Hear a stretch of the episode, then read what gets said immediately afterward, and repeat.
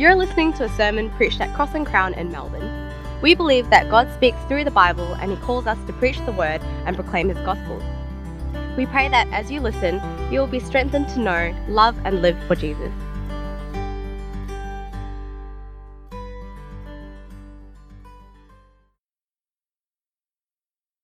Gracious Father, we give you all thanks and praise for who you are and for what you've done for us in Christ Jesus our Lord.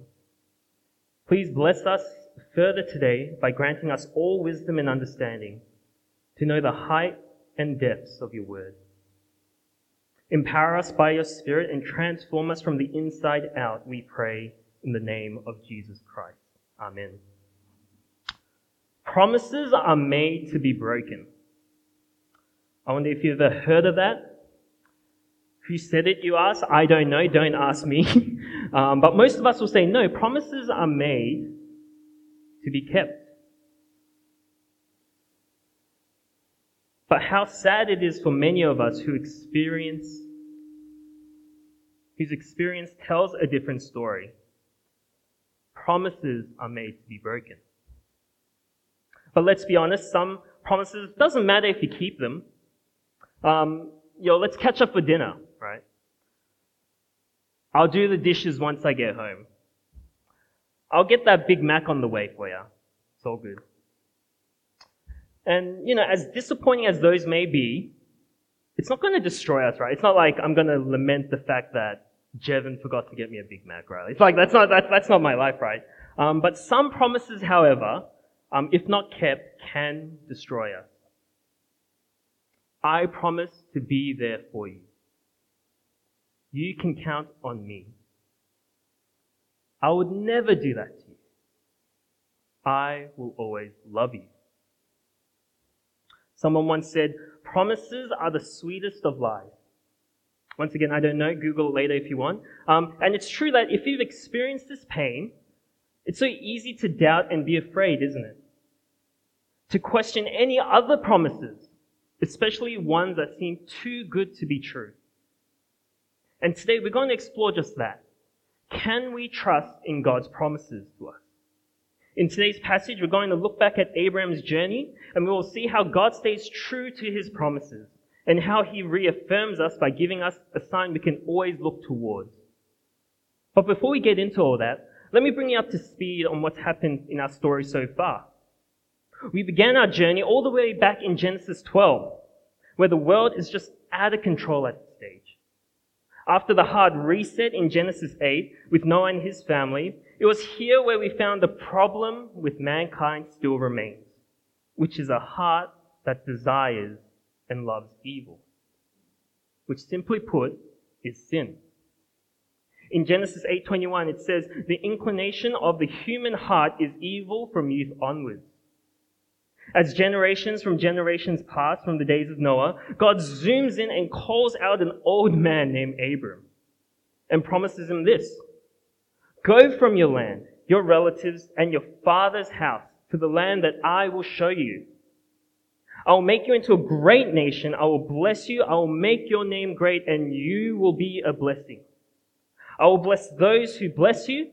I'll curse anyone who treats you with contempt and all the peoples on the earth will be blessed through you.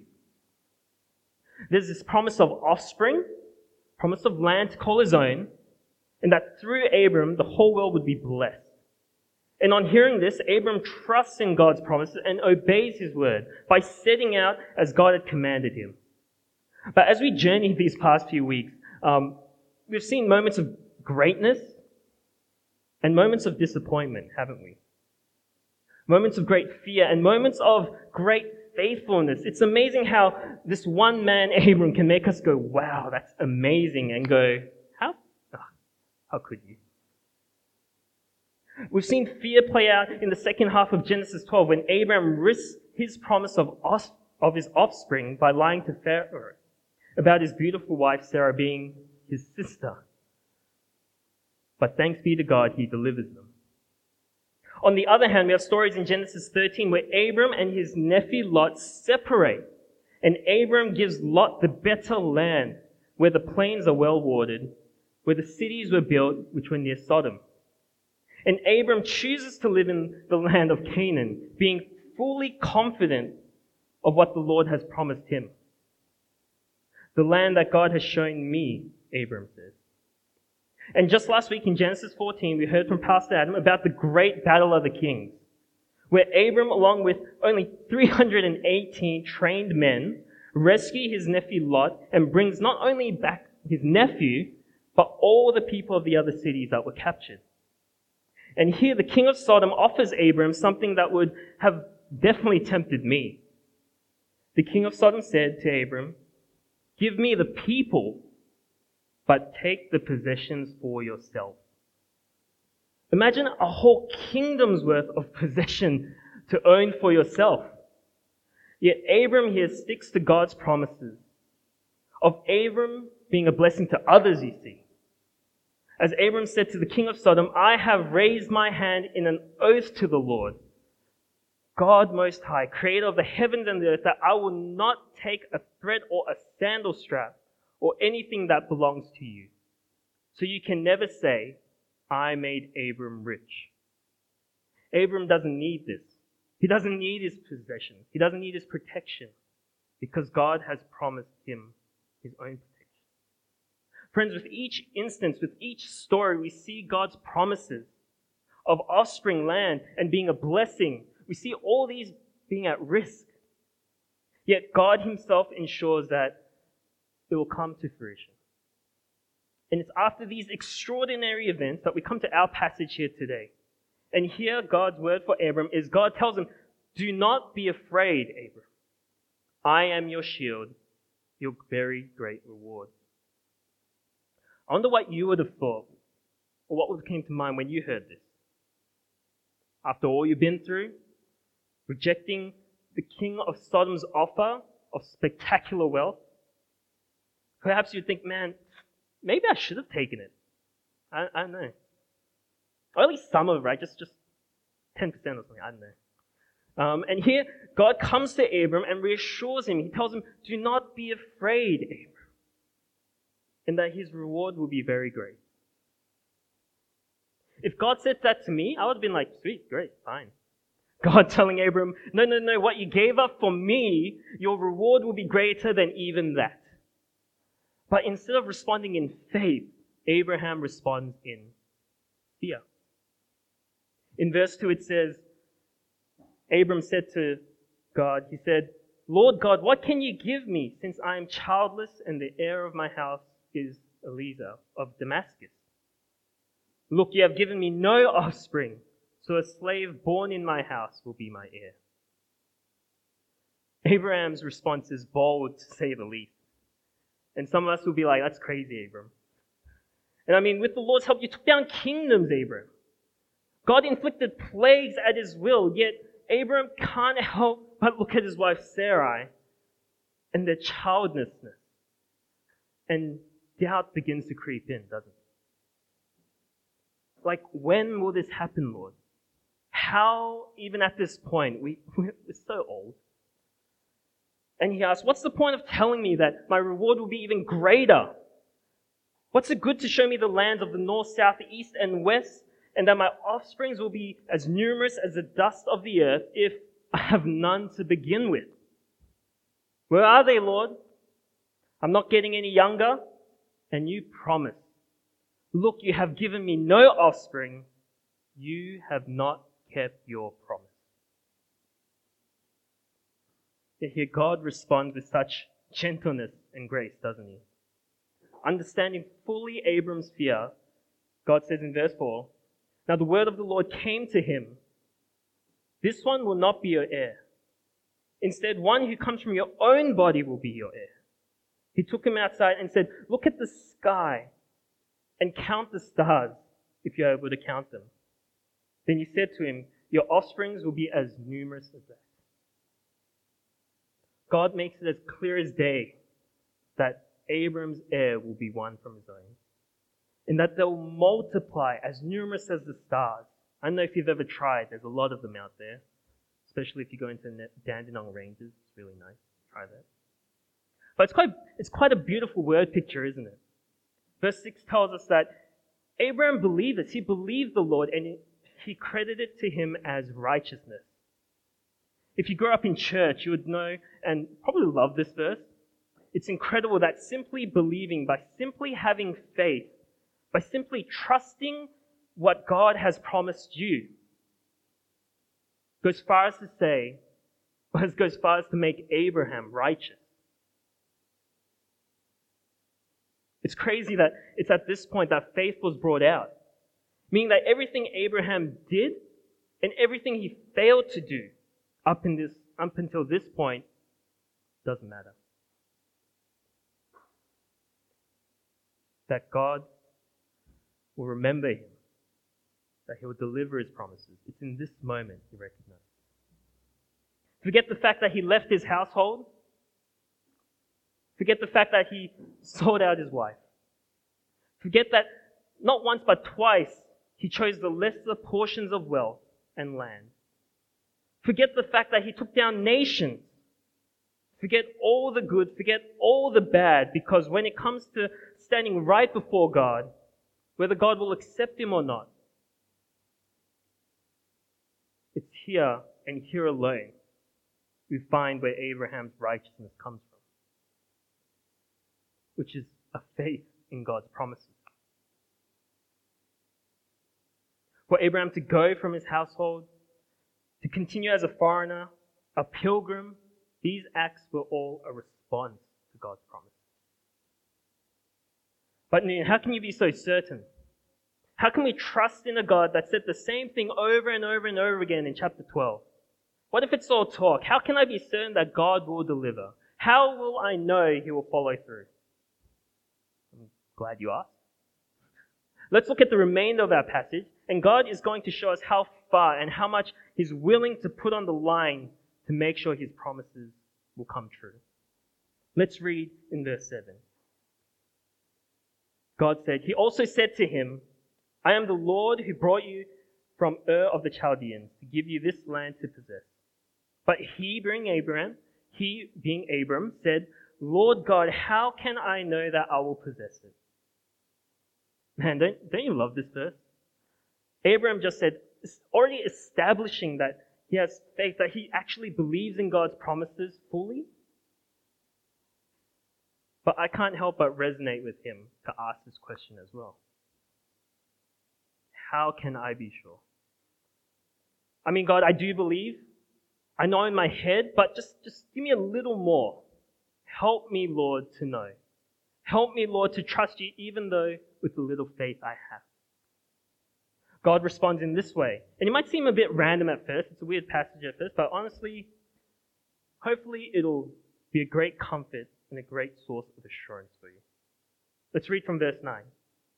God said to him, Bring me three, bring me a three-year-old cow, a three-year-old female goat, a three-year-old ram, and a turtle dove and a young pigeon. So he brought all these to him, cut them in half, and laid the pieces opposite each other. But he did not cut the birds in half. Birds of prey came down on the carcasses, but Abram drove them away. As the sun was setting, a deep sleep came over Abram, and suddenly great terror and darkness descended on him. Then the Lord said to Abram, Know this for certain. Your your offspring will be resident aliens for 400 years in a land that does not belong to them, and will be enslaved and oppressed. However, I will judge the nation they serve, and afterwards they will go out with many possessions. But you will go to your ancestors in peace and be buried at a good old age. Good for Abram. In the fourth generation, they will return here, for the iniquity of the Amorites have not yet reached its full measure. When the sun had set, it was dark, and a smoking firepot and a flaming torch appeared and passed between the divided animals. On that day, the Lord made a covenant with Abram, saying, I give this land to your offspring, from the brook of Egypt to the great river of the Euphrates River. God here reaffirms his promise and reassures Abram in two ways. The first is he establishes with Abram what we know as a blood covenant. And the second is by God sharing his plan for what is to occur in the coming generations. So, as many of you probably know, 2020 especially here in Melbourne and probably other parts of the world, not a great year to plan a wedding. um, but throughout January, um, I was able to not see but one, not two, but actually three of my close friends get married. And I realized in those moments, as great as the reception is, it's exciting. You look for your seating, you're like, who am I sitting next to, right? Um, as great as the speeches are, so wholesome, so wholesome. And as great as it is for Robbie to tear up that dance floor, as great as those things may be, truly the most spectacular moment in a wedding is when the vows are exchanged and the husband and wife agree to enter into a marriage covenant.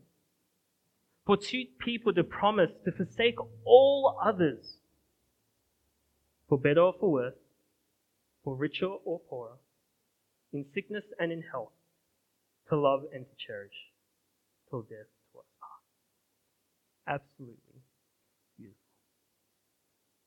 But unlike a covenant made between two people where the responsibilities on the husband and wife to make it work, here God and God alone establishes his covenant with Abraham.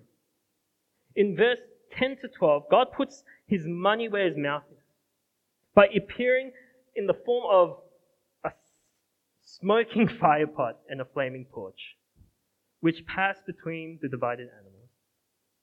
What God is saying here is saying, if I break my promise, may my fate be like the cow that is slaughtered. May I be slaughtered, may I be cut into two if I fail to deliver on what I promised.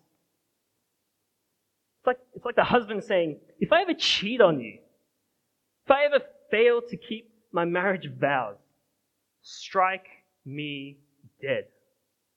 I swear it on my life. God's saying, Take my life if I can't do this for you. And what an outrageous thing this is. Because for us, God, for a God who cannot die, right, is a God who cannot lie. To put his own name sake on the line for Abram, what greater assurance can there be? No longer is it just a word of mouth, but now a blood covenant is made. Not because God might abandon us at any point, but it's there so Abram could feel secure. It's so that we could feel secure. How can I know that I'll possess it? Well, that's how you'll know. You can bet my life on it. God. This was the first way God reaffirms his promises. And the second way he reaffirms his promises um, is by letting Abram in on his plan. And what we have to understand is that we worship a God that doesn't work in days, no, but in generations. Lord have mercy. I don't know how much Abram was expecting in his lifetime. Surely Abram could have done the math. It's not like he can just pop out that many babies in his lifetime. Well, not enough to count the stars in verse 5, as God says. And here God speaks of what is to occur as if his promises are true, as if it already came into fruition. For 400 years, in a land that they don't possess, they will suffer greatly. How will you know that you will possess this land, Abram? Well, I'll tell you. And it says in verse 16 In the fourth generation, your offspring will return to this land, for the iniquity of the Amorites have not yet reached its full measure. The Amorites are a people who are currently occupying the land of Canaan, not right now, but back then, right? Um, who are currently stopping Israel from occupying their promised land. In Leviticus 18, we learn a little bit about who they are. They were a nation that knew no bounds to sexual morality. There was, there was no, that's too far. There was no, they are off limits. They were also known for their child sacrifice to their idol god Molech, which was terrible. It's because of the Amorites that you will not possess the land yet, Abraham. But know that your descendants will, because I am still waiting for the Amorites to deserve my judgment. It's crazy to see, isn't it, that God is waiting for the Amorites. Like, he's, he's waiting for their sins to build up. When we read the story of Joshua, where God delivered the Amorites into the hands of Israel to claim the land of Canaan. We can be so quick to think, man, God, like, how could you just judge a nation like that? How, how could you be so rash, so harsh, so unloving? Yet here we see that God is willing to wait for over 400 years for this nation to repent. 400 years for this nation to believe. As much as our God is loving and patient, we must never forget the fact that He is also holy, perfect, and just. And this is an example of that here. Even though He promised Abraham this land, He will not judge until the right time has come. Just like with the flood in Genesis 6, God's action was not compulsive, but one of ultimate forbearance. For God to be patient with the world until every inclination of the human heart was nothing but evil all the time. Man, God, why bother? Why wait? It's insane to think that God would wait again and again and again so that all would have the opportunity to return to our Creator God.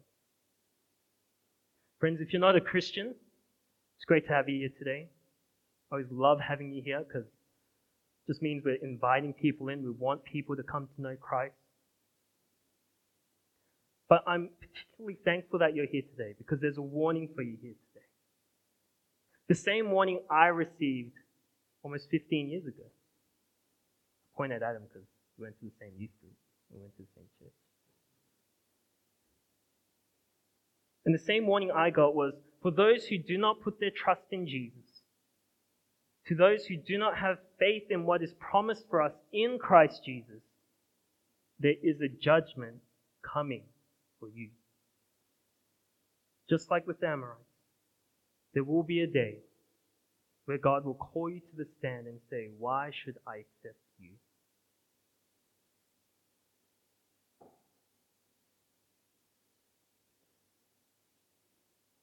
In Romans chapter 2, verse 4, Paul writes, Do you despise the riches of his kindness, restraint, and patience, not recognizing that God's kindness is intended to lead you to repentance? Because of your hardened and unrepentant heart, you are storing up wrath for yourself in the day of wrath. When God's righteous judgment is revealed, he will repay each one according to his work. Friends, the longer we live, the longer we refuse to put our trust in Jesus, there is a wrath building up against you. There is nothing that we can bring before God that would make him say, You are good enough. Now, some of you will probably think, Noon, that's a bit harsh. But, friends, I tell you this because I love you. I tell you this because God loves you. I'm but one fellow beggar telling another beggar where to find bread. Someone tells us that we are like chaff before God if we were ever to stand on that judgment day with our works behind us. We are considered trash that gets carried away by the gentlest of winds. The only hope we have, friends, the only promise we can cling to, the only thing we can trust to get us through those heavenly gates is our Lord and Savior, Jesus and for what he's done for us on the cross. John 3:16 tells us, "For God loved the world in this way: he gave his one and only son so that everyone who believes in him will not perish, but have eternal life." Friends, my prayer for you today, my hope for you today, is that you would consider Jesus to be your Lord and Savior. For there is no other way there's no other path. There's no other promise that will make us righteous.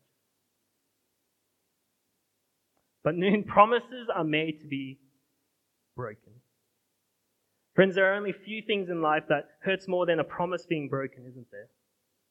Especially if it's from someone you love, someone you trusted. The betrayal, the disappointment, the pain. I don't know what you would. It's natural for us to be afraid if we've experienced these things. It's natural to be insecure to find any and every reason of doubt, especially for a promise that sounds too good to be true. But friends, our God is a God who meets us in our fears. And He calls us out of our fears and into faith. Faith in God's promises. God's promises are the ones you can bank on. These are the promises you can commit your very life to because God has already done that through His Son. You see, when Jesus was nailed on that cross, God had delivered every promise that He has made to us in Christ. If you're ever in doubt, if you're ever afraid, simply look to the cross. There is no greater sign you can look for. For Abram, God said, Look at the stars and be reminded.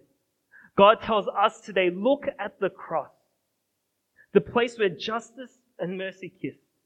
There is no more work to be done. Sin no longer has the power to condemn you. It reigns no more. You can live in freedom and faith. Fear says, if God only knew you would struggle like this, why would he stay? Faith says, God will never leave me or abandon me. Hebrews. Fear says, how could God love you? Faith says, neither death nor life, nor angels nor rulers, nor things present nor the things to come, nor powers, nor height nor depth, nor any other created thing will be able to separate me from the love of God that is in Christ Jesus. Romans 8. Fear says, look at yourself. Look what you've done. You are condemned before God. Faith says, look at the cross. Look what God has done for you. I am, you are considered righteous. Do not be afraid, Abram. Do not be afraid, Crown. Live not in fear, but in faith. Walk today as though you are in Christ. Walk as though God's promises trump any of our circumstances, any past, present, or future.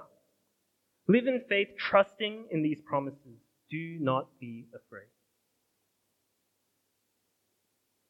Well known. Easier said than done, right? I want to trust. I want to have faith. But sometimes it's just hard to believe. Brother, if that's you. Sister, if that's you. You're not alone. As simple as this may be, I urge you to do these two things. And I wish I had a special program, special DVD, special book, I don't know, other than the Bible. Bible is the book, yeah. Um, but I wish I had something magical for you, but nothing can replace the devotion to word and prayer. If you're finding yourself doubting constantly, not knowing who God is or how might he react, does he care? Does he not care? Does he still love me? You must read God's word and read it regularly. It's easy to forget. But for us to trust and to hold on to God's promises, we must be reminded of them. Fuel your mind with the word, and the promises will stick to you. That's the first thing. And the second thing is devote yourself to prayer. If you're filled with knowledge but lack faith, if you're like, I know all this thing, I've been a Christian for so long, yet I still struggle. I still fail to trust. I still fail to live in this freedom that you speak of. Then I encourage you to pray regularly. Pray in honest confession. Pray with a broken spirit. Ask for the Lord's help to believe. Pray like the Father who pleads to Jesus, I do believe, but help my unbelief. As simple as these things may be, nothing in my experience or in anyone else's experience these are the two essentials that we must keep. May the Word of God fill our minds and may our prayers move our hearts. Let's pray.